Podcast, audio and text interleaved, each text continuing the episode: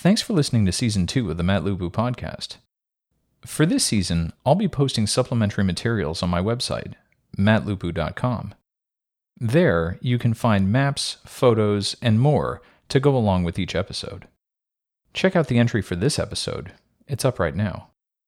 Once again, you can find it all at mattlupu.com. And now, on to the show.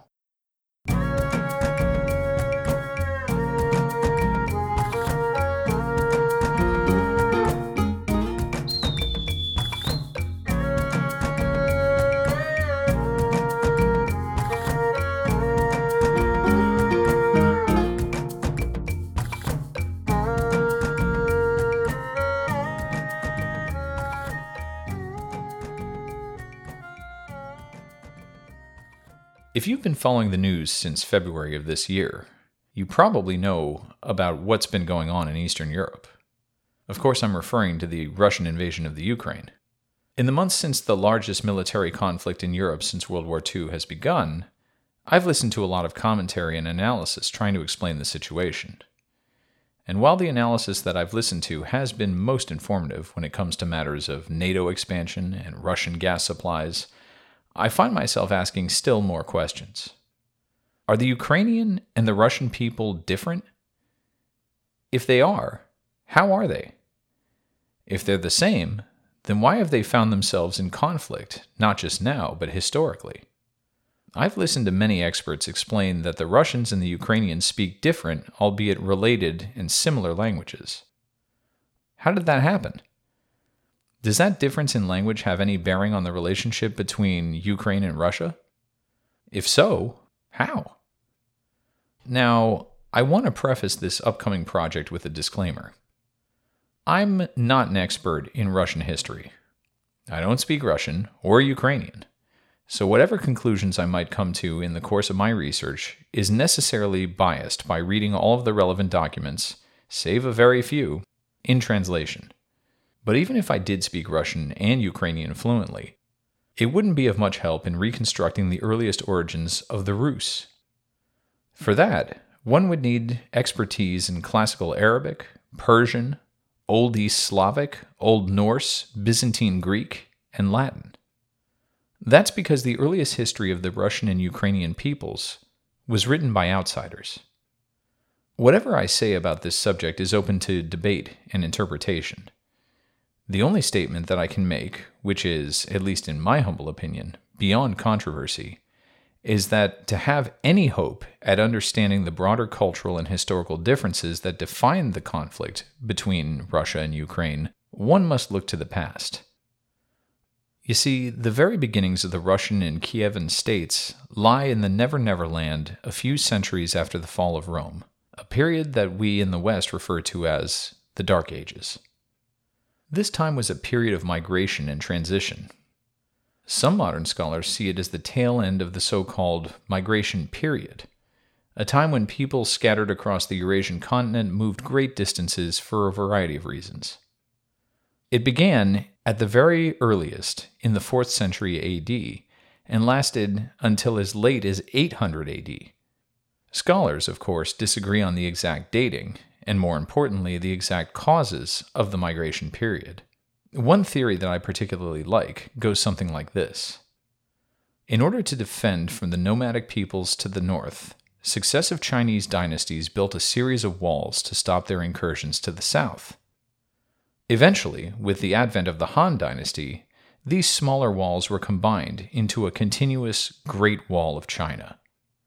After an apocalyptic war with the nomadic Xiongnu people, a northern branch of this steppe confederation decided to begin moving west in search of new lands to conquer. Over the course of a century, this group, known as the Hun, pushed the survivors of their vanquished western neighbors ever farther westward in a sort of domino effect as one tribe displaced another right up to the borders of the Roman Empire. The presence of hundreds of thousands of hungry refugees seeking safety inside of the land of the Romans led to the empire's eventual decline into military anarchy and collapse. That's a cool story, but it certainly is a gross oversimplification, having more in common with myth than real history. Whatever the cause or causes of the migration period, we can say with confidence that it did have an effect on the fall of the Roman Empire and the subsequent emergence of the proto nations that would spring up inside of its former borders. The eventual fall of the Western Roman Empire would have far reaching consequences beyond Western Europe. As you might imagine, whatever survived of the Roman Empire survived in a greatly reduced capacity. The eastern part of the Roman Empire, the so called Byzantine Empire, while still a powerful military force in the Mediterranean world, would not be able to maintain its former power and influence for long after the loss of its western half. With the decline of Roman power and increased foreign attacks on Roman territory, those previous Roman allies seem to have turned on their once rich and powerful friends and sought to control Roman lands for themselves. There's another controversial argument to be made here that the rise of Islam and the early expansion of the Caliphate was a direct result of the Eastern Romans' newfound political and military weakness. The tribes of the Lakhmid and Ghassanid Arabs would submit themselves to this new faith, and in the aftermath of a final destructive war between Rome and Persia, would sweep into the lands of both formerly powerful empires, bringing with them a new and different worldview and religion from the former strongholds of Christianity and Zoroastrianism. The rise of the Caliphate at the point of the sword greatly disrupted long distance trade that in previous generations had been taken for granted. Trade routes that had formerly existed inside of the borders of one empire or another were now forced to cross multiple hostile frontiers, thus interrupting the supply of luxury goods that had once been readily available, if not exorbitantly expensive. If that wasn't bad enough, the poverty that accompanied all of this war would have severely diminished the demand for those same luxury goods, further collapsing long distance trade. This situation seems to be borne out by the archaeological evidence. The subsequent loss of profit was felt acutely all over the globe, from India and China in the east to Scandinavia in the north. In happier times, the people of Scandinavia did a booming trade with Romans and non Romans alike. One of several rare Scandinavian luxury items in demand at Rome was amber from the Baltic coast. Several examples of carved Baltic amber have been excavated in many different places and at many different times within the Roman Empire. Another luxury item in demand would have been exotic furs like mink and sable. Of course, Roman goods were just as in demand in Scandinavia. Numerous examples of Roman ceramics and coins have been found everywhere in the far northern lands from Denmark to Sweden. While several theories have been proposed for what began the so called Viking expansion of the 8th century AD, my personal favorite is that the economic aftershocks of the various calamities that attended the end of classical antiquity provided more than enough motivation for small bands of warriors to go a Viking. In other words, if the local military strongman could not maintain their influence through control of trade, then they would maintain it by force. This theory, as you might imagine, is not universally accepted, but there are some tantalizing clues left for us in the earliest records of the Viking raids in England. According to the West Saxon Chronicle, the first hostile contact between the Vikings and the Anglo Saxons of England occurred when three boats of Northmen arrived on the Dorset coast. They were greeted by an emissary of King Beorhtric of Wessex. This emissary mistook the Northmen for traders and referred them to the royal estate, probably at Dorchester. The Northmen then killed the official and all of his men.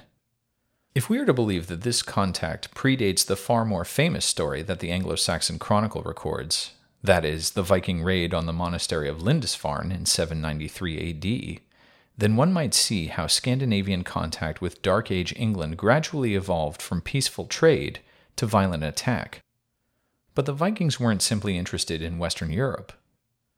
There seems to have been a kind of cultural memory, or institutional knowledge, of a formerly bustling amber trade that led previous generations of Scandinavians on well worn river, sea, and land routes from their northerly homeland all the way to the coasts of England and France in the west, and the Caspian Sea and the Persian Empire in the east. As the former Persian Empire began to recover economically, and demand for northern luxury goods reappeared in the markets of the newly founded capital of Baghdad, the Northmen began to take more of an interest in river trade that led deep through the primeval forests of Eastern Europe. These were the famed Rus, the forerunners of states that we know today as Russia and Ukraine. As we continue this series, I will do my very best to grapple with documented history as it exists and to include archaeological findings where appropriate. The journey will be fraught. This subject, as you might imagine, was of acute interest to everyone from the Tsars to the Soviet Politburo, each one using the scant historical and archaeological evidence for their own narrow political objectives. My training as a historian and as a scientist compel me to maintain neutrality in dealing with the evidence. But after all, I am only human. I'm prone to bias and subject to emotion, as are we all. That said, I hope you'll join me, and we can all learn about the history of the Rus together. I'm Matt Lupu. Thanks for listening.